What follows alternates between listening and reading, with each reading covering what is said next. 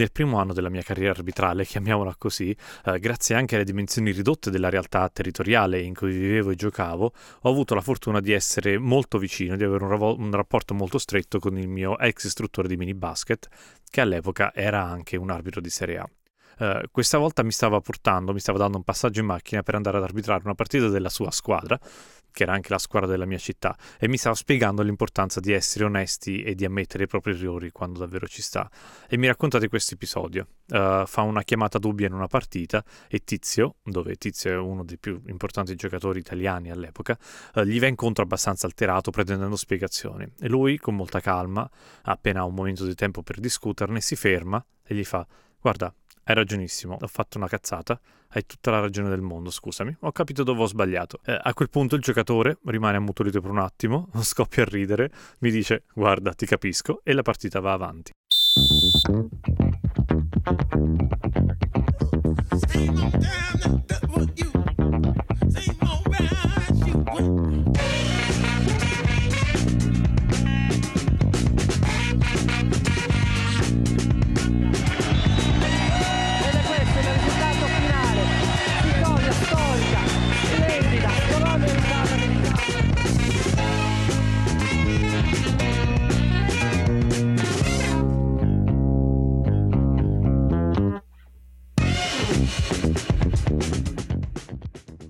È vero, è vero, nel primo episodio di questo podcast ho detto che la prima parola che ci viene in mente da associare al mestiere di noi arbitri è decidere. Arrivati a questo punto, però, devo aggiungere per onestà intellettuale che se rivolgessi la stessa domanda a chi arbitro non è, quasi sicuramente la risposta sarebbe diversa e sarebbe qualcosa che ha a che fare con lo sbagliare, o più in genere con gli errori. Bene, in questo episodio uh, mi cimenterò in una difficilissima discussione su questo tema, sul tema dell'errore. Perdonatemi in anticipo, chiedo scusa se sembrerò eccessivamente teorico, uh, se a tratti si andrà nella filosofia, ma la questione degli errori è davvero difficile da comprendere, uh, piuttosto più che da comprendere da includere in un'analisi sistematica con il resto del regolamento e con lo spirito del gioco. A questo punto sedetevi, prendete carta e penna, una tazza di tè o di caffè, perché c'è davvero molta carne al fuoco.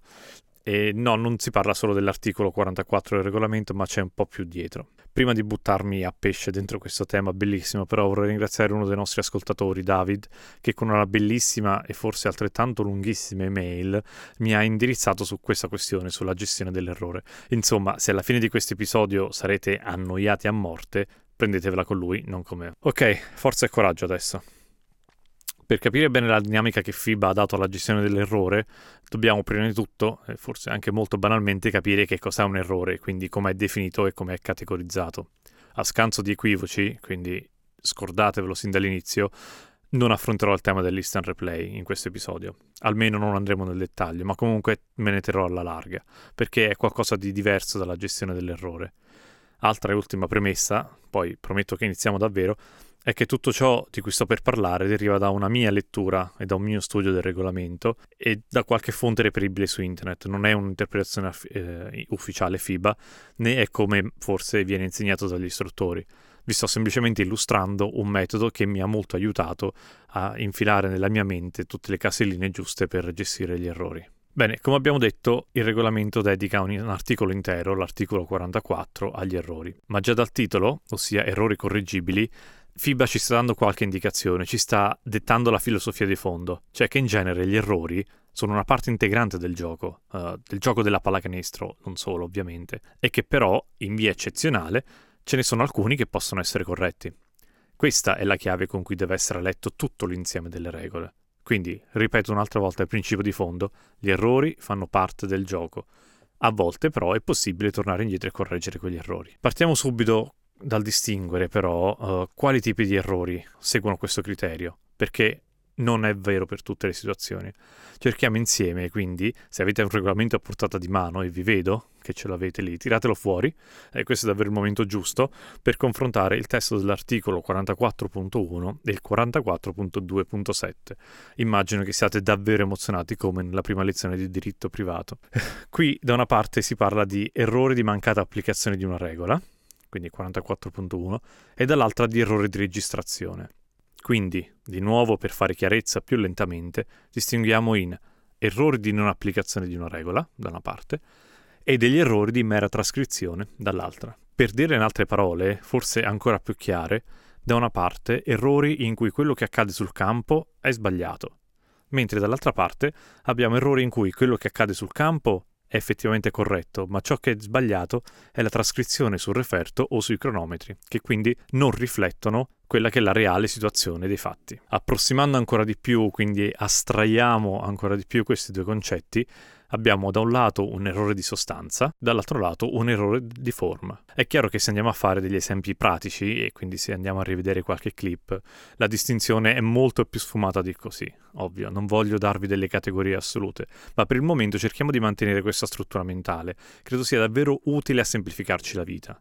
Da quando ho avuto questo approccio, da quando ho studiato il regolamento in questo modo, devo dire che tutto è sembrato più facile ed essere finalmente coerente. Questo per evitare di studiare a memoria e tentare invece di dare un senso a tutto ciò che è scritto nel regolamento.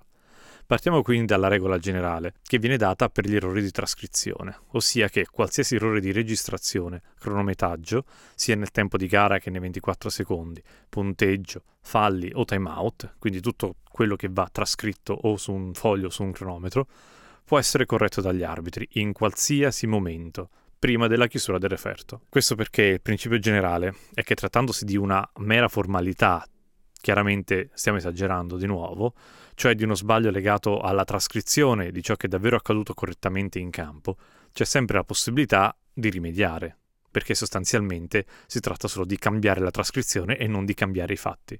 Immagino che già state pensando al fatto che errori sul tempo non sono così tanto delle formalità, ed è vero, sono abbastanza d'accordo con voi, ma su questo passate ora un attimo alle interpretazioni ufficiali FIBA, nella loro ultima versione, e troverete il punto, i punti, anzi quarantaquattro dodici e quarantaquattro tredici, in cui gli arbitri, ascoltate bene, compiono la magia di allungare il tempo di gara di tre secondi. Sorpresa, non vi dirò perché, troverete il testo nell'interpretazione che è abbastanza chiaro, la, una volta che lo leggete quelle cinque o sei volte, però è quello che succede davvero. Non starò qui a spiegarvelo, però diciamo solo che è l'esempio lampante del criterio della correggibilità dell'errore nella trascrizione. Quindi in breve, riassumendo, ogni errore di registrazione e di tempo, quindi mettiamoli tutti insieme nella categoria nostra, diciamo così, dell'errore formale, può essere sempre corretto fino alla chiusura del referto, cioè anche a tempo scaduto, quando una squadra è già lì che festeggia con la bottiglia di spumante. Ok? Se questo è chiaro, archiviamo questo capitolo e spostiamoci dove sta la vera ciccia. Eccoci finalmente agli errori di non applicazione, che in termini pratici vuol dire anche di errata applicazione di una regola, ossia il succo dell'articolo quarantaquattro e quello che è descritto nell'articolo quarantaquattro punto uno. Come ho detto pochi minuti fa, vale qui il principio che di norma questi errori non possono essere corretti e che fanno davvero parte integrante del gioco.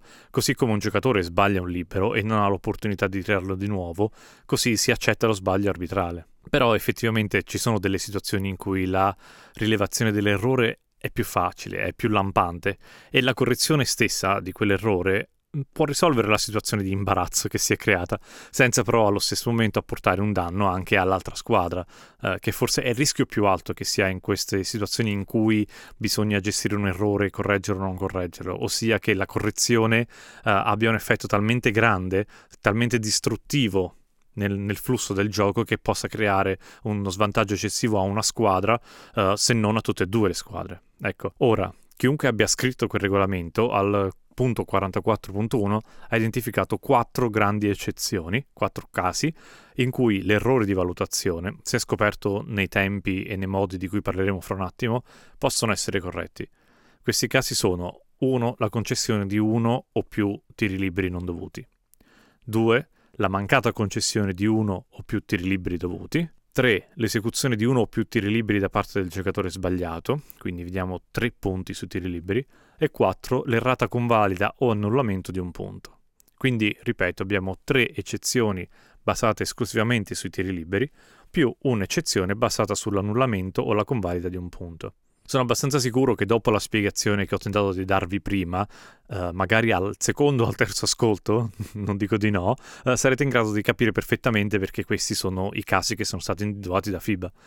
In aggiunta a questa lista ristretta di casi, che effettivamente è già molto corta, un'altra fondamentale condizione si applica per la possibilità di andare lì e correggere l'errore, che ovviamente quando l'errore viene scoperto.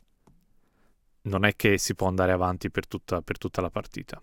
L'errore può essere scoperto dall'arbitro, dal commissario o dagli ufficiali di campo, indistintamente. Anche qui l'idea di fondo è che se passa troppo tempo dall'errore, la sua rilevazione non è poi più così chiara e lampante. Eh, il momento ha perso di importanza, quindi non è davvero così fondamentale tornare indietro di tanto tempo per correggere l'errore, e probabilmente, come ho appena detto, la correzione snaturerebbe il, quella fase di gioco. Immaginate di far tirare dei tiri liberi al giocatore giusto a fine gara quando l'errore è accaduto nel primo quarto. È semplicemente senza senso. Eh, portare avanti queste situazioni indefinitivamente e riaprirle dopo trenta minuti non ha senso.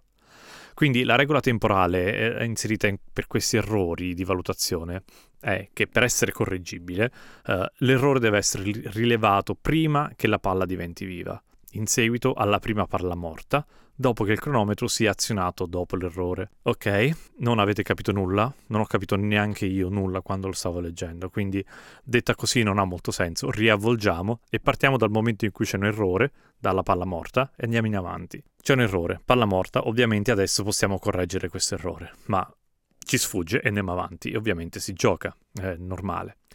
La palla è viva, per esempio, a disposizione di un giocatore per una rimessa, dopo che l'errore si è verificato in campo. Consegniamo la palla, possiamo ancora correggere. Il giocatore effettua la rimessa, passa la palla a un compagno che la prende, il cronometro parte, c'è gioco e possiamo ancora correggere questo errore. Ma stiamo ancora rimuginando sull'accaduto e non siamo sicuri che davvero fosse sbagliato quella chiamata che abbiamo fatto. Uh, quindi ok, andiamo avanti, fischiamo qualcosa, la palla è morta di nuovo, abbiamo ancora la possibilità di correggere un errore. Abbiamo questa possibilità, ma non la prendiamo e continuiamo a giocare. Qualcosa accade in campo, la palla diventa viva di nuovo per una rimessa o più semplicemente per un tiro libero. Ora basta, abbiamo perso la nostra occasione di cambiare quella situazione sbagliata. Se ci fate caso, anche solo nel raccontarlo a voce, la possibilità di correzione si estende abbastanza nel tempo, e se l'azione di gioco tra le due palle morte è abbastanza lunga, eh, non è escluso che copra svariati minuti, quindi non pensate che la situazione sia correggibile immediatamente dopo, eh, però dipendendo dalla, dalla durata delle azioni potreste ritrovarvi molto più avanti a dover, eh, a dover litigare con qualcosa che è successo prima.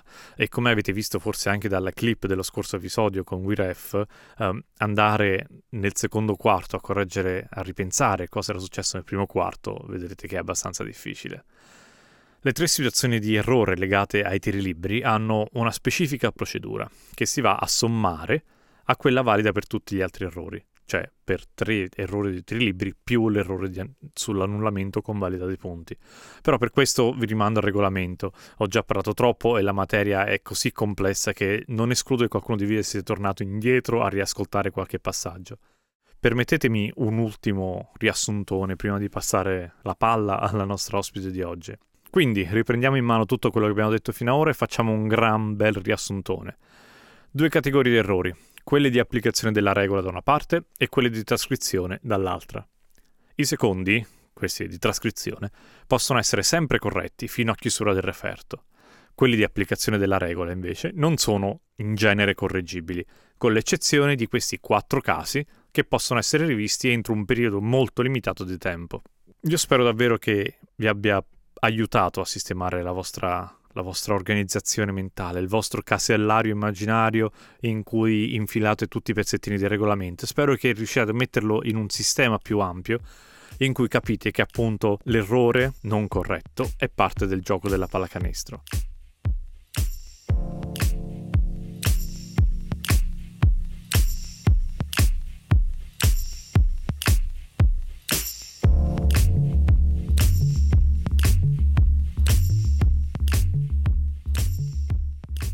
Chi di errori ne ha visti sicuramente fare, invece, dall'altra parte della barricata è la nostra ospite di oggi. Ho sempre detto che avrei voluto dare più punti di vista sull'arbitraggio in questo podcast e lei è la persona perfetta per farlo.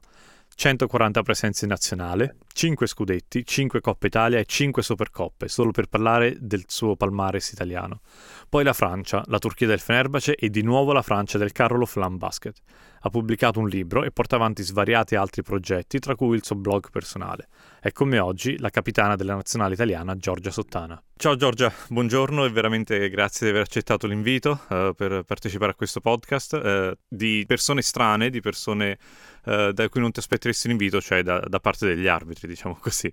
Uh, immagino che sia una prospettiva diversa dalle solite, dalle solite interviste. Prima di tutto, come stai? È un periodo abbastanza strano, è un periodo in cui uh, non ci sono campionati, la stagione è ferma. In alcuni paesi non si sa se continuerà, non so qual è la situazione in Francia dove stai attualmente giocando, ma uh, le aspettative non sono, non sono delle più rosee. Uh, però alla fine abbiamo trovato de- del tempo per, per dedicarci ad altri hobby, per dedicarci a magari a qualcosa di più personale. Quindi come va? Come va la tua scrittura sul blog? So che sei anche appassionato di fotografia, quindi... Beh, intanto ciao Tommaso, grazie per, per avermi invitato a parlare con te, anche se devo dire che fa un po' strano parlare con, eh, con gli arbitri, eh, con un arbitro, quindi io ho sempre un rapporto un po' strano con gli arbitri. Migliorato, molto migliorato nel tempo, però... sempre un po' strano. Eh, sì, è una situazione sicuramente nuova per tutti, eh, che ci costringe a cambiare completamente la nostra, la nostra routine e la nostra, la nostra vita. Anche in Francia ci siamo fermati, non sappiamo se riprendiamo, siamo in attesa. Per il momento eh, ci hanno fermato fino al tre di aprile, però onestamente la vedo, la vedo complicata la ripresa, visto che comunque... continua a peggiorare ovunque nel mondo questa situazione. Però come hai detto tu, io onestamente la sto vivendo, la sto vivendo bene, perché ho molto tempo per fare tante altre cose che generalmente eh, non posso fare per mancanza di, di tempo, anche di energia a volte, e anche forse un po' di pigrizia legata, mentale legata al fatto che cavolo, se non faccio riposino al pomeriggio non riesco a fare allenamento. E invece in questo periodo sto trovando, sto trovando tante, tanti momenti in cui posso dedicarmi a delle cose che avevo in mente di fare ma che non ho mai iniziato a fare, e questa cosa mi sta dando della grande energia. Vediamo quanto continua, ma per il momento sono, sono tranquilla. Immagino che questo periodo di stop, questo periodo eh, possa influire notevolmente anche sulla preparazione della stagione. Immagino che se, se tutto dovesse ricominciare, mettiamo anche eh, solo per, per la fin, metà, fine di maggio, per un, un, dare in qualche modo una chiusura ai campionati, come magari si sta parlando, come, come si sta ipotizzando, cioè magari con una formula Final Four dove non è prevista, oppure con delle eh, solo Con, diciamo con delle partite che, serve, che servono solo a chiudere in qualche modo questo campionato. Non so quanto sia facile ritornare in quello, in quello stato di preparazione sia mentale che fisico eh, adatto a una finale di stagione, onestamente. Non, non so quanto, eh, quanto per voi giocatori sia pratico, fattibile, o che percentuale di preparazione poi ti troverai lì, lì per lì. Sai, magari ti dicono ok, facciamo, facciamo due, due, altre, due altre giornate per, per chiudere la stagione, ma poi appunto devi ricominciare da zero. Non so da quanto, da quanto tempo i, gli allenamenti anche in squadra siano sospesi, quindi immagino che ci siano una serie di problemi infiniti. Ma onestamente io penso che ricominciare la stagione potenzialmente non ti saprei dire quando, ma anche se fosse solo eh, a metà aprile, a fine aprile, Eh, la vedo molto dura, nel senso che è vero che, che, adesso siamo, che adesso siamo fermi, però siamo fermi in un modo diverso da quella che può essere l'estate. Non possiamo andare in palestra, eh, in certi posti non, non ci si può neanche andare a correre fuori, quindi è, un, è molto difficile restare in forma semplicemente dentro casa o al massimo nei cinque metri quadri di giardino che una persona ha. Eh, quindi pensare, io per dirti adesso posso ancora mettere il naso fuori perché, perché sono in Belgio e ancora è una cosa fattibile, però comunque non riesco ad avere la forma che, che posso avere durante una stagione o anche, anche solo durante l'estate, eh, quindi la vedo, la vedo più come una cosa rischiosa che una cosa che abbia un beneficio, nel senso che è meglio finirla qui a questo punto. E com'è, com'è la classifica a tenerla? È anche vero che eh, io parlo da, da giocatrice che in questo momento eh, gioca in Francia, dove c'è una, una situazione economica diversa in quanto siamo professionisti, quindi comunque eh, siamo come dei lavoratori normali, siamo in cassa integrazione, quindi veniamo comunque pagati. Immagino che per esempio in Italia questa cosa sia diversa e sia anche difficile da gestire da parte delle squadre, perché eh, gli stipendi molte volte dipendono da, dalle partite, dipendono dalla visibilità che uno ha, e, e ovviamente non giocare comporta un qualcosa di veramente oltre.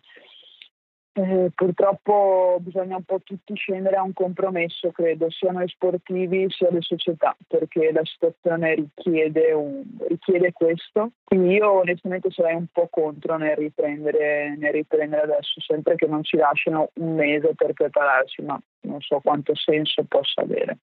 No, capisco, e guarda, effettivamente sono problemi, sono problemi che sono più grandi di noi e onestamente io non saprei quale, quale possa essere la scelta migliore, perché dovunque, dovunque decidi c'è, ci sono dei lati negativi, ci sono delle cose che magari non tornano o qualcosa che per me è la situazione ideale, per la società può essere diverso oppure per il, per il resto delle persone, quindi non so, lasciamo, vedremo, vedremo cosa, cosa succederà andando avanti. Esatto, esatto. Uh, ti dicevo appunto che c'è anche una questione di, di preparazione mentale ed è un argomento su cui uh, sono tornato spesso, spesso con, con, con gli altri ospiti di questo podcast, è una cosa su cui mi piace molto riflettere.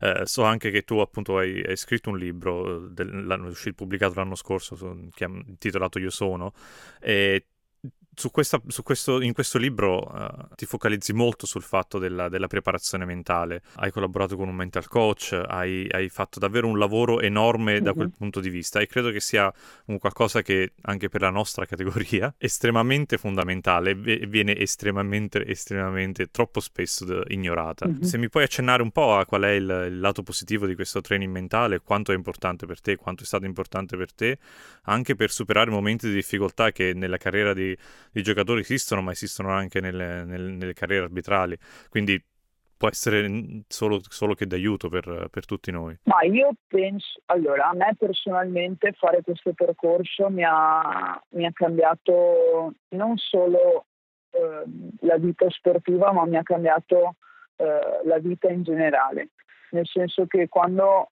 il percorso mentale che ho fatto io e che chiunque dovrebbe fare, io questo lo dico perché appunto l'ho provato su di me e quindi ne sono una forte sostenitrice, eh, ti porta ad un grado di consapevolezza verso te stesso, eh, che poi non sei più uno strumento degli altri, ma sei tu il tuo unico strumento, quindi decidi tu, sei tu il capo di...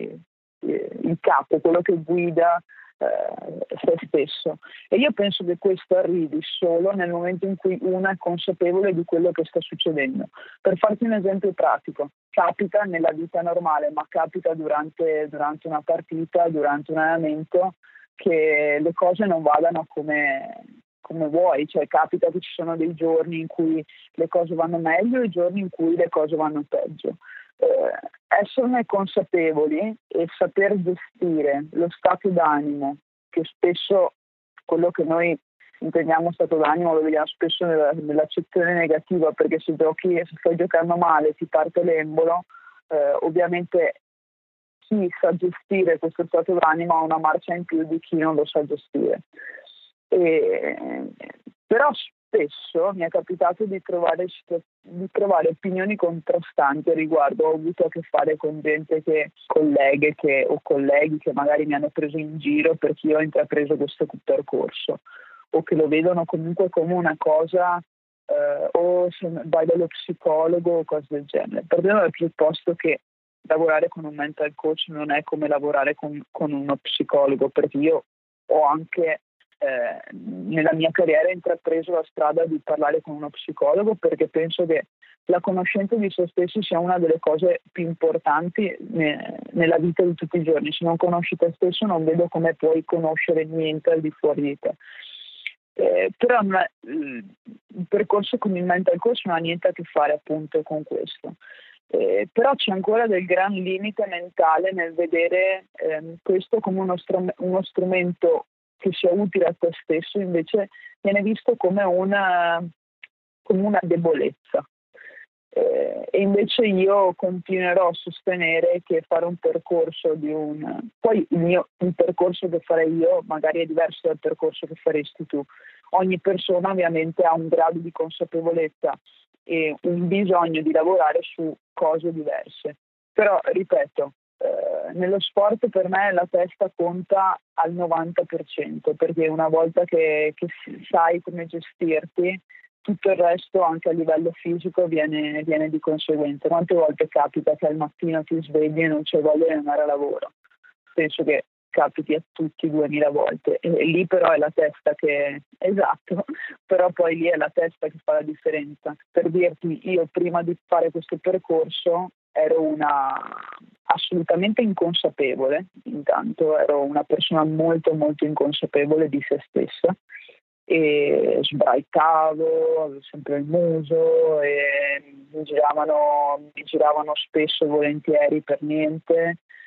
E invece poi ho cominciato a dire, sai, punti il dito verso gli altri, trovi sempre scuse, e invece poi comincio a dire, cavolo, però magari forse potrei fare anch'io le cose in modo un po' diverso. Quindi nel momento in cui eh, lo capisci, cambia anche tutto il mondo attorno a te, semplicemente.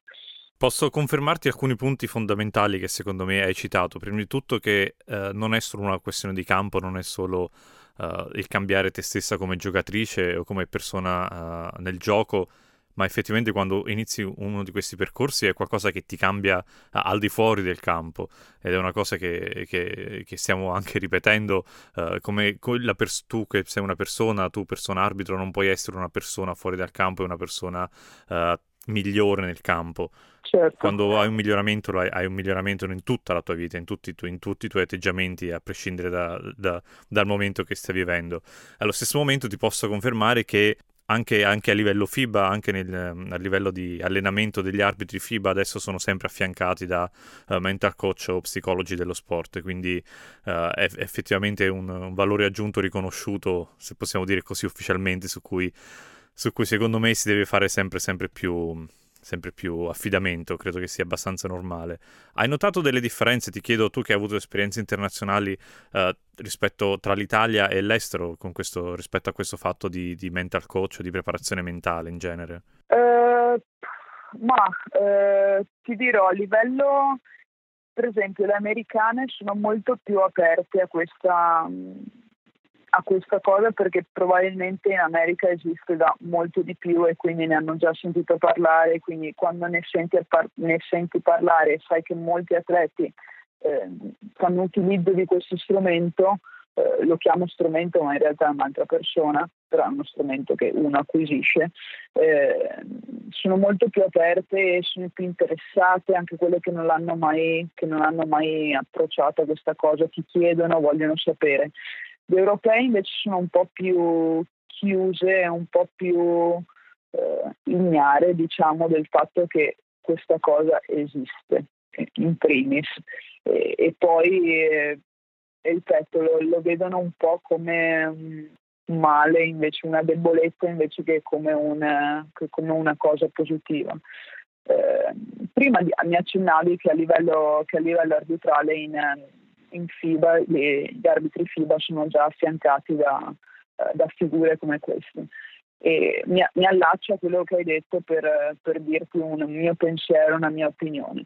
Nel lavoro che io ho fatto, per dirti, io ero molto molto molto scontrosa con gli arbitri, eh, mi stavano abbastanza sui nervi, per non dire in, in, altre, in altri modi.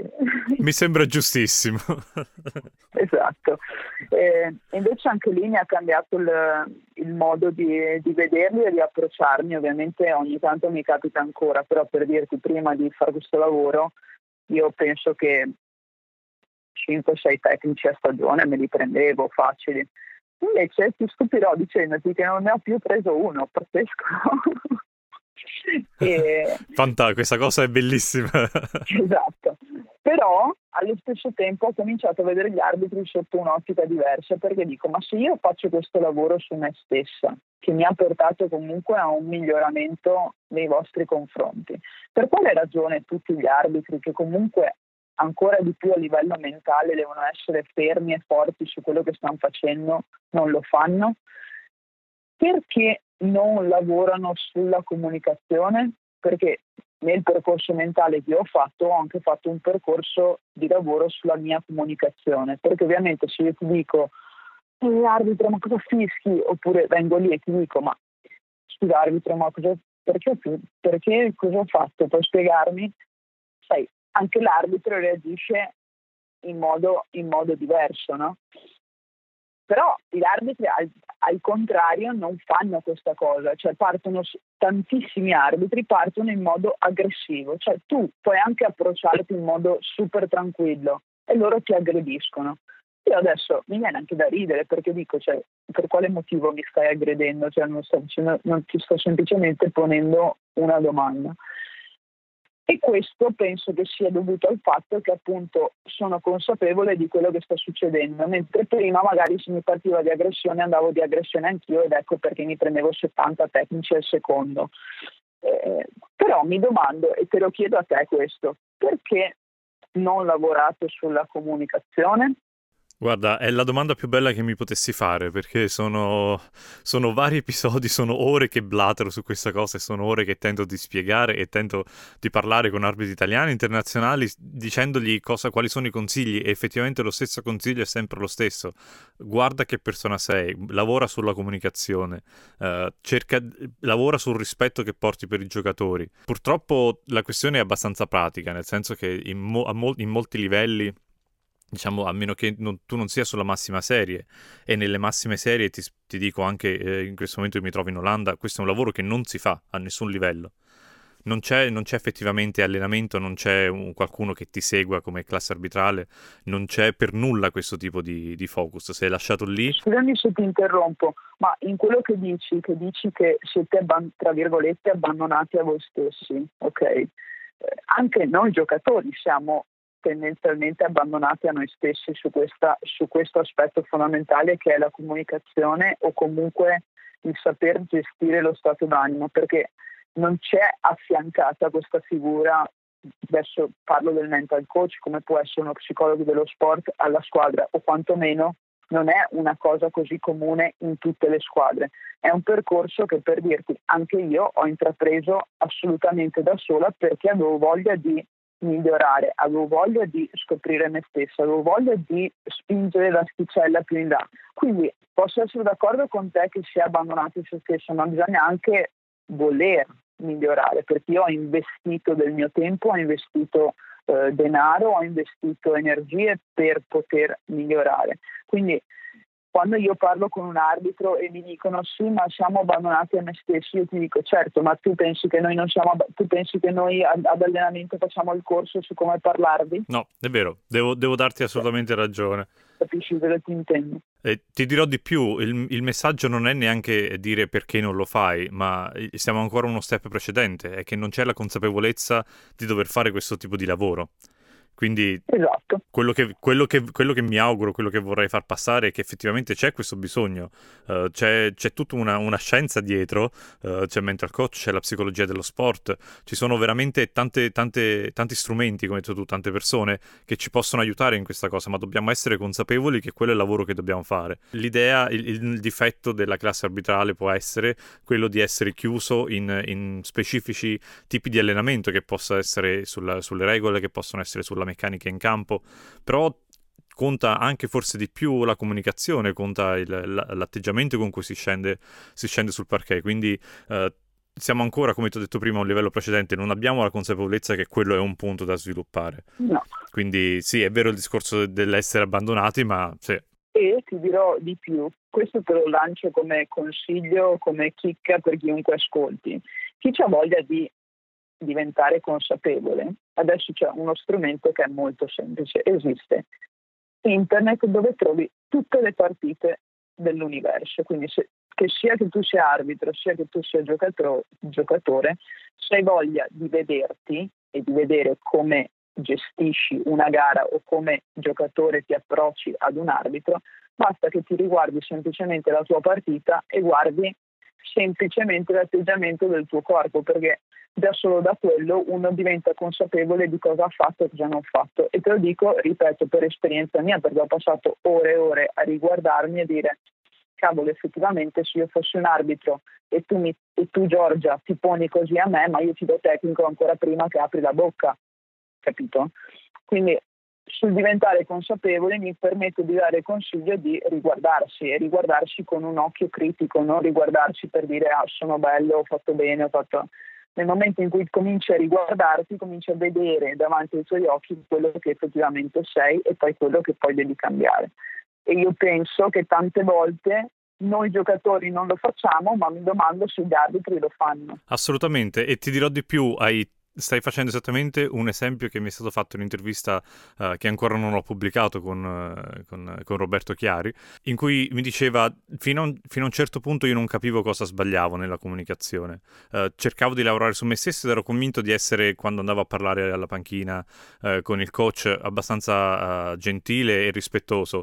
Dopodiché non vedevo alcun miglioramento, quindi ho chiesto a un fotografo all'epoca che seguiva, che seguiva sempre le partite uh, anche dell'Italia, di fargli una foto nei momenti in cui parlava con il coach, quindi specificatamente in quel, in quel frangente lì, e dalle foto ha notato che effettivamente anche se lui come, come comunicazione verbale eh, tentava di essere il più affabile possibile, diciamo il più rispettoso e, e civile nella conversazione, eh, la, l'espressione facciale o anche l'idea di alzare un dito, di mettere un dito tra, tra il coach e l'arbitro, quelli erano atteggiamenti che non aveva mai mai visto.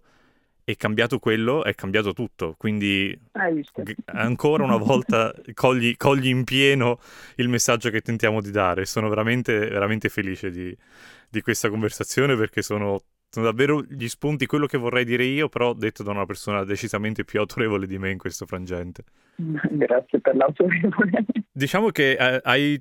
Hai molta esperienza uh, sia nei campionati italiani che nei campionati esteri. Uh, la mia domanda è quella, al di là delle questioni puramente di budget monetario, che possono esserci enormi differenze, come hai detto tu, anche solo dal punto di vista dell'inquadramento nel professionismo tra la Francia, ma soprattutto immagino anche la Turchia. Uh, hai notato, al di là appunto di queste, di queste considerazioni, differenze eh, fondamentali nel, nel gioco, nella tecnica del gioco, nel... nell'approccio alle partite? Ti dico, io cambiando uh, stato tra, dalla federazione italiana a quella olandese, ho notato enormi differenze dal punto di vista della, della gestione della, della gara, del, dei contatti, del, del modo di, di giocare banalmente.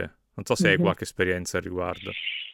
Allora, intanto ti stupirò eh, se, se ci saranno degli arbitri italiani che mi ascolteranno, che se lo ricordino quando mi dovranno riarbitrare. Però ehm... Adesso, a parte gli scherzi, io penso che eh, sicuramente gli arbitri italiani sono un passo avanti rispetto eh, agli arbitri turchi e agli arbitri francesi, eh, nel senso puramente di, di gioco e di scelte arbitrali. E non, mi aspe- non, mi as- non mi sarei mai aspettata che avrei pronunciato questa frase quando giocavo in Italia, e invece mi tocca dirlo, sai, quando, quando devi dirlo bisogna dirlo. Mai dire mai. Esatto, esatto. A livello di gestione sì, oh, ci sono delle differenze. Allora, in Turchia secondo me sono più eh, controllori, nel senso che Eh, quello che loro chiamano, chiamano, cioè non gliene frega niente di te, devono essere superiori, ecco, di, usiamo questo termine, vogliono e devono essere superiori.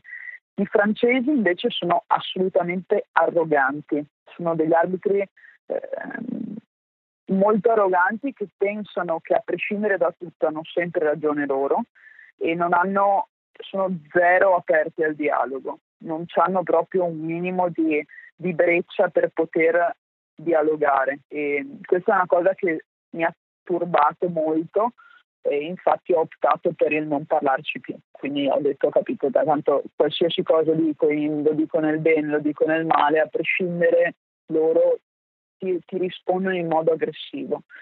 Eh, in Italia, anche se non ci sono da un po', quindi non vorrei rimangiarmelo quando, quando torno, spero di no. Rimaniamo così, allora dai, sull'Italia. No, in Italia diciamo che negli ultimi anni in cui ho giocato lì ho trovato molta più eh, apertura al dialogo. Sono sono, erano molto migliorati sull'aspetto di, di voler avere un dialogo con te, con te giocatore, e, e questo è un aspetto che non ho trovato né in Turchia né in Francia. Eh, poi sulla bravura a livello eh, a livello arbitrale, ovviamente io eh, sai, sono anche giocatrice, quindi non è che poi quando, anche quando mi riguardo la partita guardo quello che fa l'arbitro, quello è un, è un discorso sulla quale non mi permetto di mettere becco, come nessun arbitro mi viene a dire tiri male. Però per me l'aspetto più importante è l'aspetto umano che lega il giocatore all'arbitro. Poi uno può sbagliare a fare la chiamata o no, però se tu non sei neanche mai disponibile ad avere mezzo dialogo con la persona, col giocatore che tu hai davanti, perché è vero che l'arbitro deve gestire dieci persone, ma allo stesso tempo l'atleta deve gestire eh, cinque cinque altre quattro compagni di squadra, la tensione, l'allenatore, i tifosi che ti urlano contro, cioè comunque ci sono altrettante, altrettanti fattori che possono influire eh, nell'approcciarsi, nel, nell'avere una calma mentale, e devo dire che gli italiani hanno un, un punto in più su questo. Spero, ripeto, di non dovermelo rimangiare prossimamente. Mi fa, mi fa molto piacere ascoltare questo. Eh. Poi una cosa che io no, non ho mai capito è perché, e questo, e questo veramente me lo chiedo, perché deve esserci un, un rapporto di mondo completamente diviso. Cioè, se io becco un arbitro fuori a cena, per quale motivo non devo offrirgli una birra o fare una chiacchierata? Invece c'è sempre la, la tentazione di tenersi molto, molto separati e molto distanti. Invece poi ti accorgi che quando, li, quando conosci o comunque instauri un mezzo rapporto al di fuori del campo, non è che poi in campo ne approfitti. In campo è molto meglio, perché posso parlarti tranquillamente sapendo che comunque tu poi al di fuori di qua sei una persona assolutamente normale, e quindi l'approccio è diverso. No, non so se, se mi spiego a questa cosa. Invece tantissimi arbitri sono resti al fatto di avere una comunicazione al di fuori, cioè finita la partita, oh come va, tutto bene? Sì, sì, è un po', boh, no, è impossibile farlo.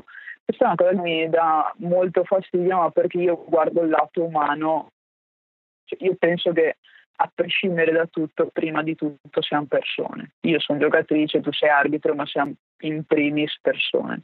Quindi perché io non devo conoscerti al di fuori? E purtroppo questa cosa no, no, non c'è. Questa cosa è allucinante. La partita è una partita, è diversa, però appunto come dici tu, se so che quella persona, che quel giocatore o quella giocatrice hanno magari un, un lato bellissimo, cioè un'amicizia bellissima al di fuori, io in campo vengo e ti, ti spiego quello che vuoi, raggio- gestisco tutto con, con, la, con una maggior calma, con un maggior approccio positivo al gioco. Purtroppo è, uh, è vero, è, uh, e tra l'altro immagino che sia anche figlio di esperienze, perché eh, è pieno di situazioni in cui eh, dal minimo dei livelli, eh, dal più basso, in cui ti vedono chiacchierare con una persona e il giorno dopo arrivano le lettere in federazione. È veramente triste questa cosa, perché per dirti, quante volte a me capita di giocare contro una mia amica, magari la mia migliore amica, ma non è che quando vado in campo, ah, cavolo, è la mia migliore amica, allora aspetta che la lascio segnare. Cioè, lo stesso per me vale, vale con l'arbitro, cioè anche se, e, e ripeto, ci sono, adesso magari io sono anche più vecchia e quindi c'ho, cioè nel tempo hai conosciuto tante persone, tanti arbitri, eccetera, eccetera, e quindi a me capita di essere, di, di essere arbitrata da persone che sono persone a cui voglio bene o miei amici. Eh, mi, mi è capitato sia in Italia come mi è capitato all'estero, perché ormai conosco anche quelli, quelli al di fuori dell'Italia. Ma cioè, a me non cambia assolutamente niente. Cioè, se, se, se tu arbitro che sei mio amico vieni ad arbitrarmi, non è che io ti vedo come oh cavolo sei mio amico adesso mi arbitri a favore. Quindi è, è assurda questa cosa, è assurda per me, veramente veramente assurda. Anzi, io ho anche più piacere quando, quando vedo in campo persone che conosco, perché sai, eh, è un'esperienza, è bello, l'amore per il gioco, l'amore di stare insieme in campo, non lo so, purtroppo è... Eh, questa, questa inquadratura mentale del fatto che arbitro imparziale, senza sentimenti, autoritario, che deve star lontano da tutto e da tutti, no? Eh, capisco che venga da esperienze negative, eh, quindi eh, sai, mettendo le mani avanti, nel dubbio prima che succede qualcosa. Eh, speriamo che, che cambierà. Poi, poi guarda che eh, sì, sono delle esperienze negative de- legate magari a, a cose anche non, proprio non belle, ma io dico, quello esiste a prescindere che tu sia mio amico o no. Assolutamente, guarda, cioè... cioè non è il fatto che essere amici, cioè se vogliamo fare delle cose losche le facciamo a prescindere. Grazie mille Giorgia di nuovo, è stato illuminante e sono veramente felice, mi faccio, mi faccio portavoce delle, delle tue idee e tenterò di diffondere il più possibile nella cassa arbitrale.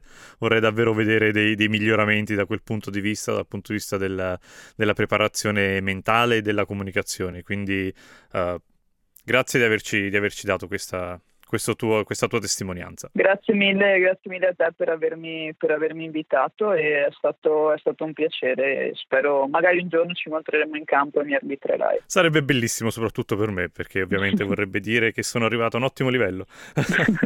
Grazie e buona giornata. Grazie a te, ciao.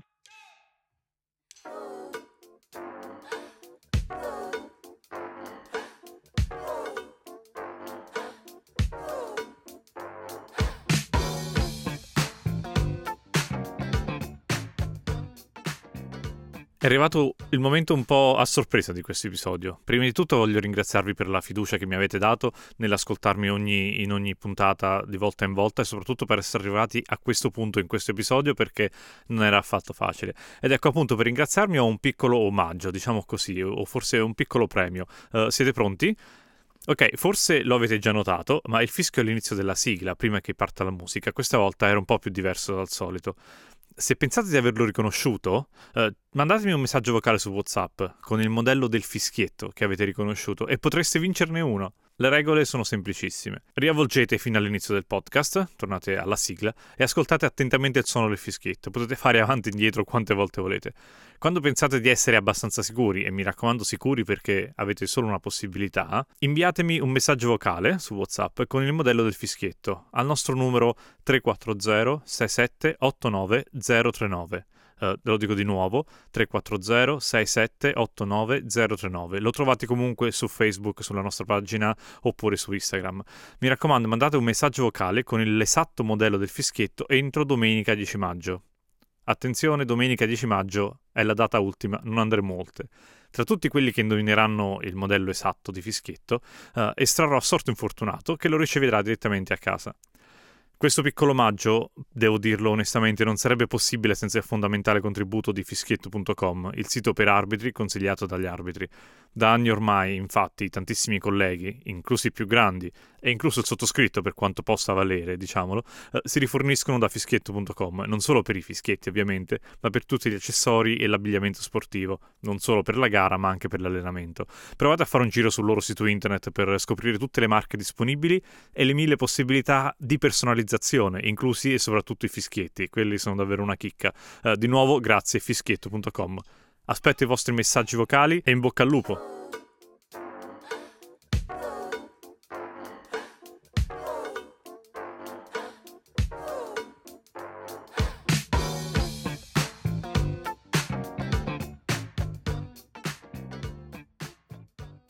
Ciao Silvio, ciao Gianpaolo, bentornati su questo quinto episodio di tre P O Podcast. Credo di aver stressato abbastanza i nostri ascoltatori con le spiegazioni degli errori nella prima parte del podcast, quindi cambiamo argomento e parliamo con voi di errori, di nuovo. Uh, avete selezionato una clip, uh, è una clip di una partita di Eurolega se non sbaglio, e Gianpaolo ci racconti tu cosa accade nella clip? Mancano circa due minuti e venti secondi al termine di Barcellona-Bayern e il Bayern, in vantaggio di due punti, sta organizzando la sua azione d'attacco. Verso lo scadere dei ventiquattro secondi il playmaker va verso l'angolo e passa la palla al centro che taglia orizzontalmente sulla linea di fondo e si arresta sotto il tabellone. Non appena il passaggio arriva a destinazione, l'arbitro guida fischia una violazione di palla fuori campo ed assegna una rimessa dal fondo al Barcellona. Perfetto, quindi abbiamo visto un errore decisamente banale che non ci aspettavamo da un arbitro così esperto in Eurolega in quel momento della partita. Diciamo che se volessimo spiegarlo non si può. È difficilissimo, eh, l'errore è inspiegabile, probabilmente ha preso un gigantesco abbaglio. Ci siamo anche sforzati di pensare se avesse avuto un riflesso sul campo, ma per guardare i piedi di un giocatore... eh, devi guardare per terra, quindi è difficile che le luci del palazzo ti abbaglino. Eh, l'altro aspetto è, potrebbe essere un eccesso di fiducia. L'ha visto muoversi, l'ha visto muoversi vicino alla linea, lui stava seguendo un'altra parte del gioco e ha tirato un fischio. Poi alla fine, levato il giocatore che si è reso conto di essere assolutamente in campo, eh, gli altri non hanno mosso virgola. Questo depone a favore della credibilità dell'arbitro, ma resta comunque l'errore, l'errore eh, grave, e anche in un momento abbastanza importante, perché poi da lì in poi eh, c'è stato un, eh, diciamo una, un ritorno della squadra avversaria che e poi ha praticamente vinto la partita. Purtroppo gli errori sono errori, dobbiamo cercare di capire perché nascono, delle volte è anche inspiegabile, ma eh, questo ci serve per magari eh, sbagliare meno in futuro. L'errore non è un fallimento, non è una cosa per cui poi l'arbitro deve essere messo alla gogna o in ginocchio sui ceci, è sicuramente un momento di crescita a tutti i livelli. Questo è un tema di cui abbiamo parlato già abbastanza nel podcast, e dire che non ce ne sarà mai abbastanza, però eh, se volessimo capire quali sono i fattori che ti portano a fare un tipo di chiamata errata, ok, magari una, un piede fuori in quel contesto è veramente estremo, però eh, a tutto c'è una spiegazione, quindi eh, quali sono i, i principali problemi che vediamo nel... Eh, quali sono le principali cause per un, per un errore di questo tipo? Ma dunque, gli errori nascono spesso e volentieri da una cattiva posizione dell'arbitro. Eh, la meccanica è uno strumento e eh, ti dovrebbe portare nel posto giusto al momento giusto per guardare quello che sta succedendo. Eh, come i giocatori cercano di ottenere e costruire un vantaggio e mantenerlo, l'arbitro dovrebbe costruire e mantenere un vantaggio sul gioco, e quindi muoversi in maniera tale da essere prima dove deve guardare. Purtroppo questo non succede, perché delle volte ti aspetti che i giocatori facciano una cosa e magari poi ne fanno un'altra, oppure mentre ti sei mosso per guardare bene un giocatore ti passa davanti o si frappone fra te e quello che stai guardando. In generale il triplo arbitraggio probabilmente ha creato però un altro tipo di problema: gli arbitri stanno troppo fermi e quindi si abituano a guardare il gioco da fermi e non fanno magari quel passo in più che ti salva la vita, nel senso che ti aiuta a vedere meglio perché ti sei mosso un attimo in anticipo. Un'altra causa di errore può essere una cattiva lettura della giocata. Anche in questi giorni ci siamo trovati con delle clip che abbiamo pubblicato sulla nostra pagina Facebook a discutere con arbitri e addetti ai lavori che riescono a leggere soltanto una parte di quello che sta succedendo, non riescono a leggere magari l'atteggiamento del giocatore. Un giocatore che sta tirando ha un atteggiamento, ha una tecnica, un giocatore che fa il tiro della disperazione magari non ha tecnica, però un giocatore che al terzo minuto del secondo quarto si arresta tre metri dopo la linea di centrocampo e spara un tiro per aria non è tanto credibile. È importante riuscire a leggere bene quello che sta succedendo sul campo. Purtroppo qualche volta anche l'arbitro conosce male una regola, e quindi conoscendola male o presumendo di conoscerla, se la ricorda male, la applica nel modo sbagliato. Quello che ho detto prima sulle letture, non conoscenza del gioco, eh, si allaccia perfettamente, nel senso che eh, ci sono dei movimenti, ci sono delle... Eh, dei movimenti difensivi, dei movimenti offensivi, dei movimenti senza palla, eh, gli arresti, le partenze. Se l'arbitro non conosce bene il gioco, spesso e volentieri l'errore può nascere proprio da una, eh, da una di queste situazioni. In ultimo, eh, purtroppo questo succede forse più ad alto livello o a bassissimo livello, ci sono dei fischi che noi definiamo fischi ambientali. Sono quelli fatti perché o c'è tanta confusione, o perché c'è molto rumore, o perché qualcuno protesta. Gli allenatori hanno imparato, eh, non protestano più sistematicamente su tutte le situazioni, però magari colgono l'occasione di un errore arbitrale e fanno una mezza protesta perché sanno che poi magari otterranno dopo un fischio magari distinto di pancia a loro favore. Questi eh, diciamo sono i fischi ambientali. In ultimo ci sono le situazioni come quelle che abbiamo visto nella clip, gli abbagli, cioè quello che io penso di vedere, ho una percezione di quello che sta succedendo che è totalmente errata, oppure io tiro a indovinare perché magari mi è passato uno davanti e poi ho visto quello che stavo guardando un attimo prima volare per terra, e quindi magari si schia un fallo della, dell'attacco e invece quello è un, è un flop clamoroso. In ultimo, eh, questo è ancora più acuito sempre nel triplo arbitraggio, fischi fuori posizione fatti da arbitri magari su zone di competenza di un collega che è molto più vicino e molto meglio posizionato, che sceglie di non fischiare. ma siccome non si fidano, poi alla fine parte un fischio da sette metri in diagonale, magari con cinque o sei giocatori nel mezzo, e quel fischio è pure sbagliato. E quindi diciamo che questa è un po' tutta la sfera... la sfera degli errori. Sì, sono molto interessanti questi ultimi punti perché, ok, al di là delle, della la posizione, ovvio, credo che se dovessimo tirare a percentuali l'ottanta per cento dei fischi sbagliati sono dovuti a un errore di meccanica, quindi ah, nel momento sbagliato, nel posto sbagliato.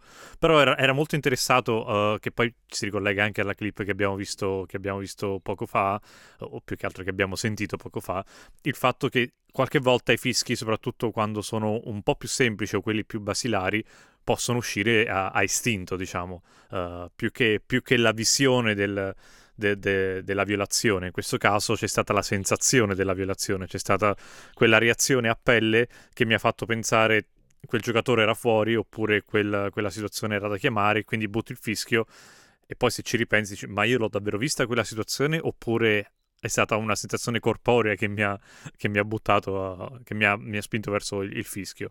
Comunque sì, sono, sono mille mille problemi che però ricadono un po' sulla, su, sulla, sull'attitudine che poi hai verso la partita. Quindi il concetto fondamentale con cui eh, dobbiamo, dobbiamo litigare poi è ok, ho fatto l'errore, come chiudo questo capitolo? Perché altrimenti lo porti avanti e rimani concentrato sull'errore senza avere idea di cosa sta accadendo intorno a te. Oppure ne fai un altro un secondo dopo per mettere una pezza sul primo, che è anche peggio, e quindi è, è problematica la questione. Può anche succedere che un errore lo fa Giampaolo e un errore lo fa Silvio, e poi torniamo dall'altra parte, un errore lo fa Tommaso, quando infili una serie di tre perle sbagliate, poi rit- riprendere la partita in mano diventa difficile.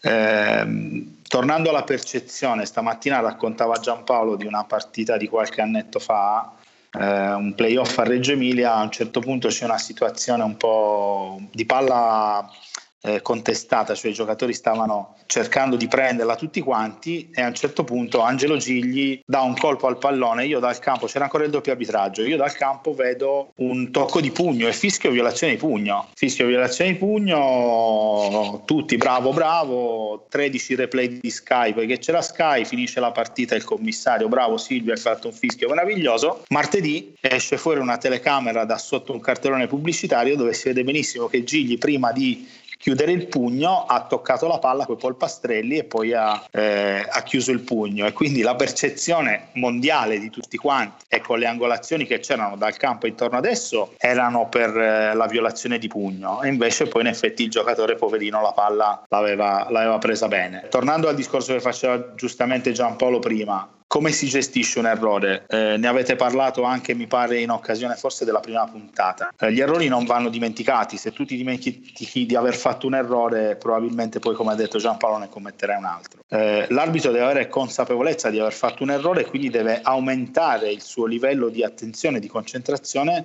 per cercare di non ripeterlo. I suoi compagni lo devono mettere in condizione di poter continuare a arbitrare serenamente, e quindi cercando di non mettere magari una pezza eh, al fischio sbagliato con un altro fischio sbagliato, eh, cercare di portare la partita avanti.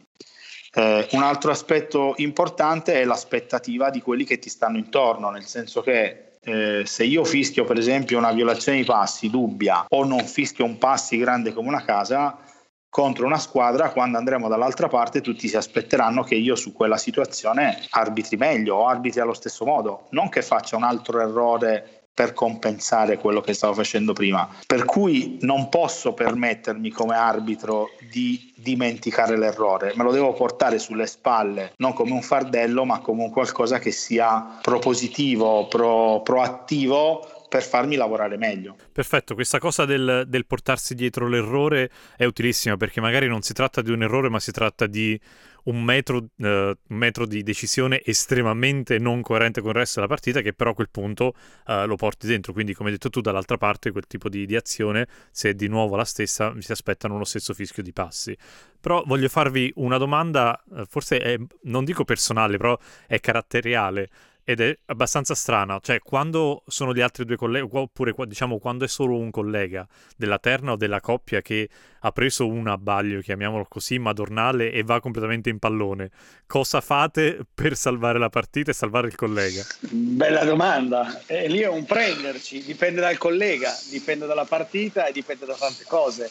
Eh, lì è una scelta che uno deve fare, eh, direi istintiva, istintivamente sul, in base alla psicologia di ognuno di noi, perché puoi provare ad andare un attimo oltre per dare un attimo il supporto al collega, eh, quindi magari facendo anche quelle cose di cui parlava prima Silvio, cioè fischiando un pelo fuori posizione per evitare che si susseguano altri problemi dopo, oppure capire che è stato un errore che il collega riesce a chiudere subito, e a quel punto tu resti nel tuo e lui tira avanti dritto. Ma è lo stesso problema che hanno in altri ambiti i giocatori, poi alla fine. Se un compagno sbaglia un tiro da tre molto importante, magari facile e smarcato, l'azione dopo gli dai la palla o no? Dipende da mille fattori. Secondo me non c'è sempre una risposta univoca. Dopo scopri se hai fatto bene, ma ne riparli negli spogliatoi però. Vita vissuta. All'inizio con un po' di presunzione, ma questa è una cosa che secondo me hanno tutti, cioè tutti gli arbitri attraversano un momento della loro carriera in qualunque categoria, eh, in cui eh, pensano di essere quasi infallibili o di sbagliare poco, e quindi eh, si fidano ciecamente di loro stessi e non si fidano degli altri. Eh, la cosa più brutta che si può fare è lanciare occhiatacce oppure fare sorrisini, o, cioè sono quelle cose che destabilizzano, però ti posso dire che sia da arbitro che da istruttore di queste cose ne ho viste, ne ho viste centinaia, e come diceva Giampaolo questo purtroppo rientra nella psicologia del, del, delle persone. Eh, i grandi arbitri, quelli con cui per esempio io ho cominciato a arbitrare in Serie A, e veramente c'era una mamma santissima, non ti facevano mai pesare un errore, eh, anzi erano quelli che poi magari al time out ti dicevano hai fischiato una cazzata ma non ti preoccupare, vai avanti che comunque ti vedo in partita. Cioè la capacità del grande arbitro è quella di darti lo stimolo, quello, quello che ti dicevo io, cioè l'errore, sii consapevole del tuo errore, portatelo dietro ma non ti eh, fustigare, perché comunque l'errore fa parte della prestazione. Per quanto riguarda il discorso del, dell'aiuto del compagno che va un attimino fuori dalla partita, allora eh, sono due, due arbitraggi diversi. In due, se uno dei due smette di arbitrare o va fuori partita, l'altro magari facendo qualche errore di più riesce a, eh, diciamo, a mettere le pezze, a compensare. C'è una partita fino a un certo livello eh, da soli si può arbitrare. Eh, nei campionati invece dove c'è il triplo arbitraggio, quindi parliamo di un gioco molto più veloce, molto più alto, molto più dinamico, con giocatori molto più reattivi, eh, se un arbitro sparisce dalla partita, in due normalmente si riesce a arbitrare uguale. E il problema è se un arbitro deve portare avanti da solo la partita, perché poi eh, non riesci veramente ad andare. L'arbitraggio triplo è molto più selettivo, chi, chi arbitra in triplo eh, se riesce a vedere vedere, non guardare, se riesce a vedere, quindi a elicottero, tutto quello che succede in campo, non sta arbitrando la sua zona di competenza e non la sta coprendo bene, e quindi la sua qualità di arbitraggio eh, sarà sicuramente medio-bassa, soprattutto in quello che gli succede vicino, perché ha troppa attenzione da altre parti. L'altro aspetto curioso è invece quando arbitri con uno o con due colleghi o con uno dei tre che fischia troppo, perché uno che fischia poco lo copri, ma uno che fischia troppo lo devi fermare. Lo, de- lo devi fermare, è difficile. Ti racconto un altro aneddoto simpatico. Uno dei primi anni del triplo arbitraggio, una partita a Cantù, a un certo punto il buon Pino Sacripanti, dopo cinque o sei fischi di uno dei colleghi della terna, eh, mentre io passavo di là mi fa: Silvio, glielo levi tu il fischietto o glielo levo io? E io gli dissi: Pino, io levare non glielo posso levare, ma non glielo puoi levare nemmeno tu, se entri in campo prendi tecnico. Ovviamente poi al primo minuto di sospensione abbiamo parlato col collega che era un attimino carico, e purtroppo questo succede, l'abbiamo, l'abbiamo vissuto un po' tutti, quindi non è che gliene puoi fare una colpa. Eh, quello che è brutto è quando un arbitro durante l'arco di un campionato, in un pezzo della stagione, è troppo ridondante, è eccessivamente ridondante. Noi per esempio, eh, sempre per tornare alla vita vissuta, abbiamo avuto un grandissimo arbitro che è Fabio Facchini, che eh, fischiava tanto, fischiava bene, fischiava eh, però fischiava sempre nel suo. Fabio era difficile che ti venisse sotto i piedi a fischiare, eh, e quindi aveva la capacità di eh, stare a fare il suo lavoro nel, nella sua parte di campo. Fabio era capace di fischiare un fallo, non sputare il fischio e rifischiare di nuovo, perché magari dopo il fallo sul tiratore c'era un altro fallo che era antisportivo. Per cui eh, chiaramente più l'arbitro ha qualità, più riesce a gestire eh, meglio queste cose. Gestire non vuol dire mettere le pezze, ma gestire vuol dire veramente eh, quello che chiamano game management eh, in FIBA. Riesce a governare la partita perché ce l'ha sempre in mano, anche facendo magari una volta un fischio che non c'entra niente, perché purtroppo fischi a cappella, come avete detto tu all'inizio della trasmissione, ne abbiamo fatti diversi. Ma ne faremo sempre. Spero di non averlo registrato quella parte lì della cappella, però va bene. Ma se ne saranno sempre. Il problema non è il fischio a cappella, il problema è poi circoscriverlo, perché sennò diventa poi un concerto da cui è difficile uscire. Cioè l'arbitro all'inizio deve rendersi conto di aver fatto un errore, no? Come fai a renderti conto che hai fatto un errore? A te come capita? Ti capita di aver fatto un errore, te ne accorgi subito, no? Sì, sì, sì, sì. È stonato, lo vedi, è stonato, non, non funziona col resto della melodia della partita. A quel punto qual è però il tuo primo pensiero? Eh, rimediare o andare avanti facendo finta che cosa sia, ovviamente se è possibile, eh? Perché se c'è già stata un'azione, una schiacciata e quella ha preso la palla e ha rimesso in gioco, è difficile che tu riesca a tornare indietro. Però la maggior parte degli errori nascono spesso a palla morta o dopo il fischio, per cui c'è un attimino il tempo di riflettere e di pensare, no? Beh, io ti risponderei che dipende dalla situazione, quindi mm. non, non ti rispondo dicendoti che, che dipende, e devi anche sapere un po' leggere la stanza, come, come dicono gli inglesi, quindi capire perfetto, bravissimo, bravissimo qual è il mood della situazione, qual è il, il sentimento corrente tra i giocatori, tra le panchine, qual è il momento della partita, e, e da lì perfetto. Prendere una seconda decisione. Perfetto, quindi l'arbitro deve sviluppare una capacità di lettura non solo del gioco e della parte tecnica e regolamentare, ma anche ambientale.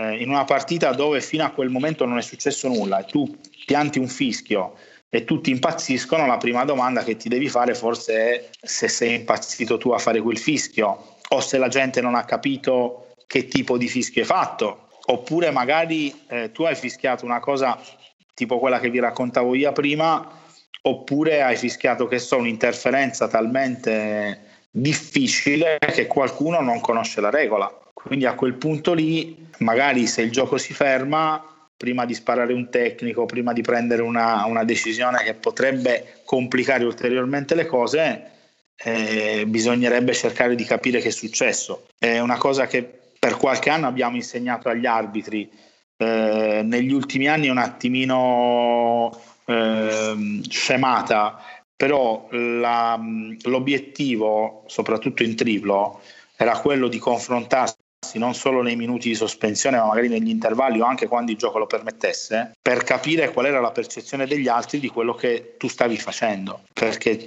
tu non riesci a vedere quello che fai, non vedi il tuo body language.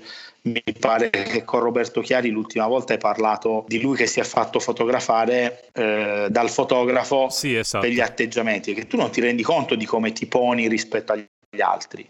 Però se tu hai fatto un fischio che la gente non ha capito, o che magari è un errore, eh, un abbaglio colossale come quello che c'è nella clip, e tu lì in quel momento hai una, un atteggiamento aggressivo, anche se stai parlando come stiamo parlando noi molto serenamente, ma Eh, la tua faccia non è serena, eh, non sei di tre quarti, ma magari sei muso a muso con l'allenatore o col giocatore.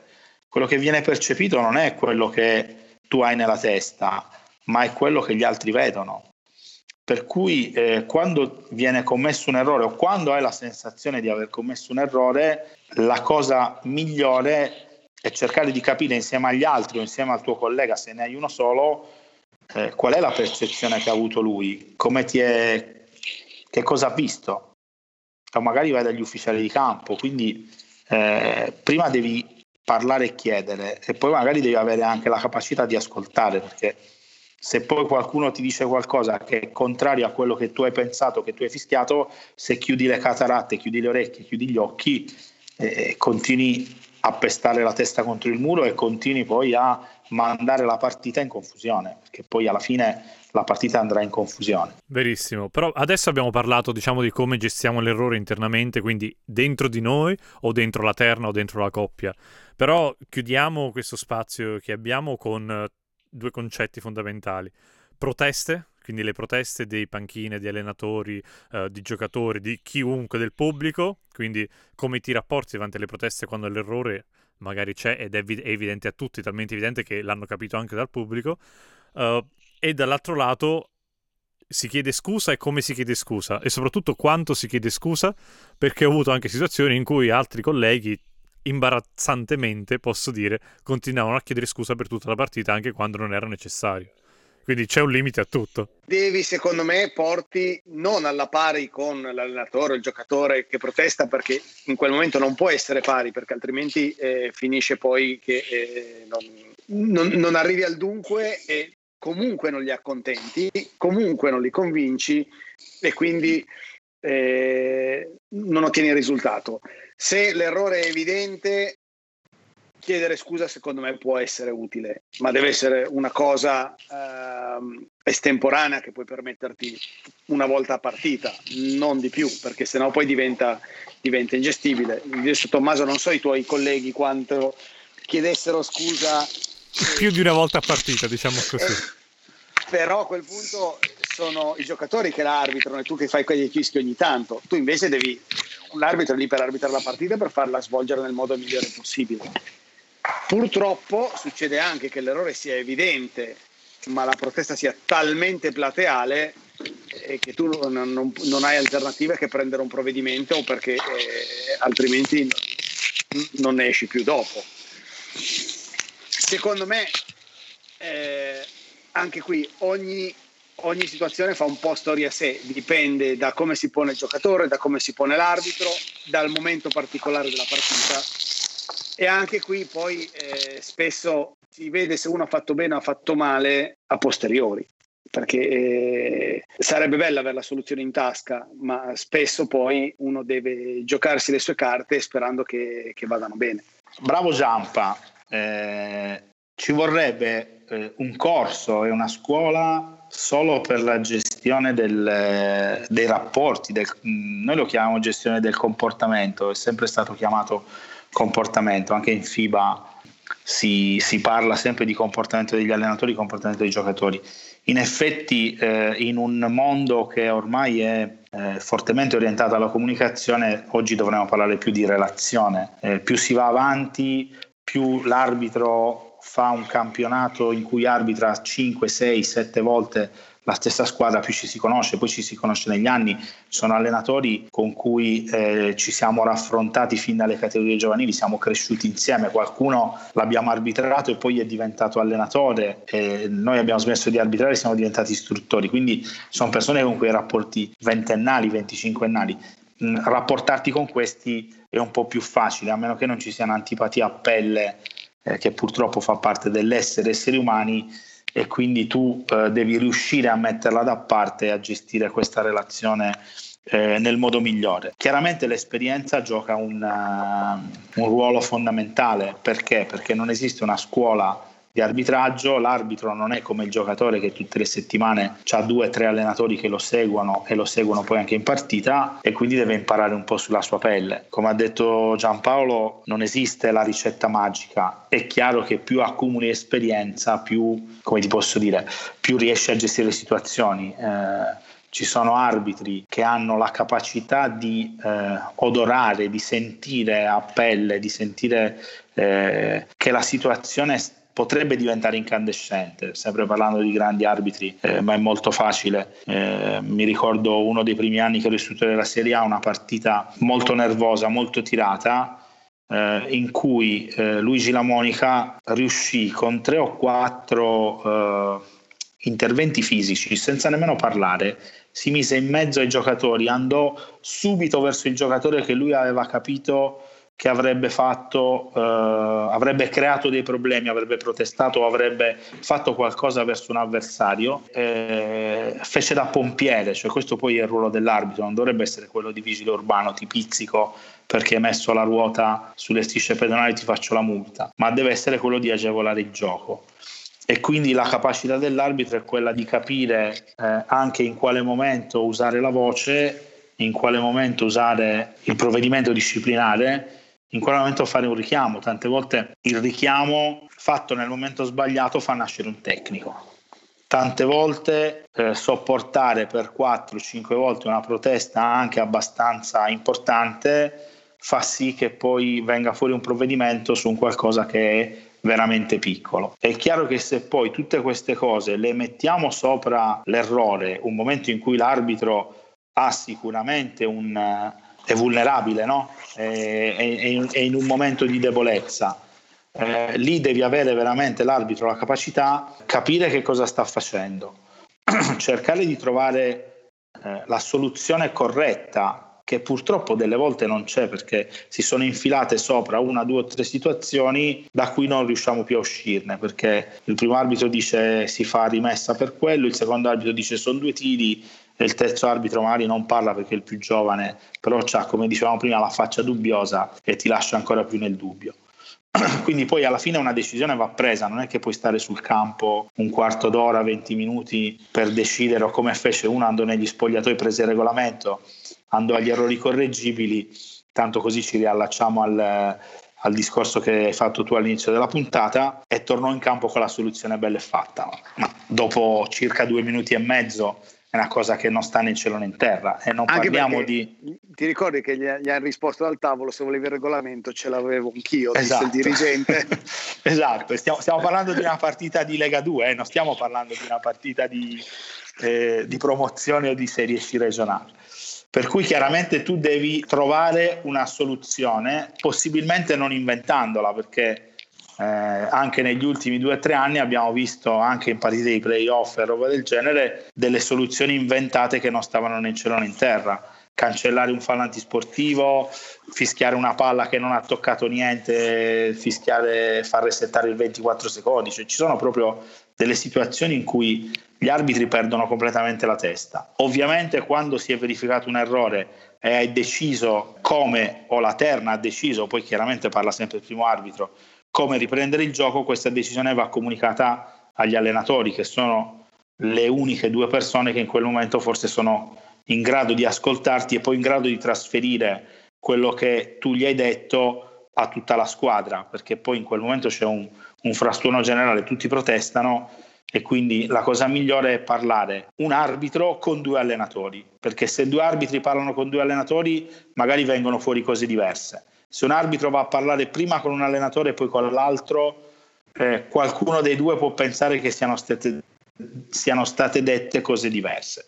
Ovviamente per un abbaglio conclamato di cui tu ti sei reso conto e di cui tu hai chiesto scusa, poi devi stare attento a non prendere un fallo tecnico. Uh, sempre per entrare nell'esperienza vissuta, uh, ci sono dei momenti in cui uh, tu hai fatto un errore grosso che probabilmente in quel momento sta cambiando la partita, perché cambia l'inerzia, perché quel pallone è fondamentale, magari manca poco tempo come è successo nella clip, e tu levi la palla a una squadra e la dai all'altra che va dall'altra parte e segna da tre punti. Tutto questo quasi senza interruzione del gioco. Chiaramente l'allenatore che ha subito il torto Eh, vuole qualcosa, ti chiede qualcosa. Spesso e volentieri l'errore più grosso è rivolgersi a lui, perché lui a quel punto ti vomiterà addosso tutto il veleno che ha. Quindi se magari vuoi dare una spiegazione, vuoi eh, smorzare il problema, non rivolgerti all'allenatore, ma magari incrocia lo sguardo col vice, dai una parola al vice, glielo spiego dopo, glielo spiego quando riprende il gioco, ho fatto un errore, ti chiedo scusa, ma non a lui, perché lui in quel momento, se voi gli chiedete anche scusa, continuerà e sicuramente prenderà tecnico, non rendendosi conto che poi magari con quel tecnico stava solo uno sotto e avrebbe potuto comunque vincere o pareggiare la partita, ma prendendo il tecnico probabilmente va sotto due, va sotto tre e la partita l'ha persa. È una cosa eh, che anche gli allenatori devono, devono valutare. Eh, ci sono degli allenatori che si sono fatti cacciare a trentacinque secondi dalla fine, magari due avanti, perché l'arbitro ha fischiato sfondamento a un loro giocatore che non condividevano. Poi sono entrati in campo e si sono fatti espellere. Risultato: due tiri a palla per l'altra squadra. Stavi avanti di due, l'altra squadra aveva solo la palla in mano e doveva far canestro, gli hai dato due tiri liberi e la palla in mano e la parità l'hai persa. Se proprio devi protestare, aspetta che sia finita la partita e dopo il suono della sirena entra in campo e protesta. La squalifica la becchi uguale, ma forse la partita non la perdi. Che dici? Ecco, questo mi sembra un ottimo suggerimento per tutti gli allenatori che stanno ascoltando. Aspettate e poi potete fare quello che... No, vabbè, ovviamente si scherza. Però oggettivamente uscire da una situazione di errore non è affatto facile, quindi voglio concludere perché altrimenti staremo qui a parlare per ore e ore e sono il primo a volerlo. Però tiriamo delle somme dicendo che è fa... a sbagliare si sbaglia, accettiamolo come parte del gioco, però allo stesso momento mettiamoci in testa che quel, quell'errore non va portato avanti, uh, quell'errore è normale e purtroppo solo l'esperienza e una buona dose di buonsenso uh, sono le uniche armi che abbiamo a disposizione, al di là della conoscenza del regolamento, quindi uh, stare sul campo, stare sul campo, conoscere le persone, conoscere come le persone si comportano e come le persone parlano. Questo forse è l'unico... Uh, l'unica arma vincente per, uh, per risollevarsi dagli errori. Sicuramente sì, ehm, ci vuole umiltà, cosa che magari a noi arbitri, e qui mi ci metto dentro anch'io, eh, ci difetta. Più sei giovane, più sei irruente, magari con gli anni, poi con l'esperienza, eh, l- gli animi si placano. Però, come ha detto anche prima Giampaolo, è una questione di stile. Ci sono arbitri che sono un po' più fisici, arbitri che amano strillare, arbitri che amano eh, apostrofare i giocatori e gli allenatori. Fortunatamente sono sempre meno. Eh, noi abbiamo lavorato per anni sulla figura dell'arbitro assertivo e non l'arbitro aggressivo né l'arbitro remissivo. Giampaolo, Silvio, se non avete altro da aggiungere direi che per stasera la chiudiamo qui. Va bene. Io sono soddisfatto. Oppure forse, se non avete altro da aggiungere, una domanda sbagliata. Diciamo, se siamo soddisfatti fino a questo punto, possiamo chiuderla qui e vi ringrazio di nuovo per, per questo tempo che avete dedicato. Grazie a te e buona serata a tutti. Buona serata a tutti.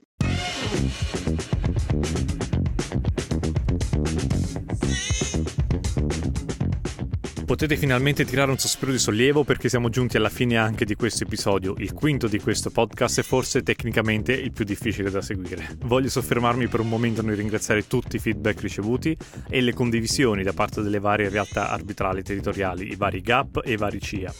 Grazie a Giorgia Sottana per la chiacchierata, a Silvia e Giampaolo per il loro solito fondamentale e importantissimo contributo. Come al solito troverete tutti i link alle storie, ai contenuti e agli articoli del regolamento che abbiamo citato nella pagina dell'episodio sul nostro sito tre po punto tommasotani punto it. Vi ricordo anche di seguirci sui vari social come Facebook, Instagram e Twitter, e a partire dalla scorsa settimana potete anche mandarci un messaggio vocale su WhatsApp al numero tre quattro zero sei sette otto nove zero tre nove tre quattro zero sei sette otto nove zero tre nove e comunque lo trovate sulla nostra pagina Facebook. Le domande e i commenti più interessanti saranno inclusi nei prossimi episodi del podcast, quindi tenetevi brevi. Noi ci sentiamo tra tre lunedì con il prossimo episodio di tre P O Podcast.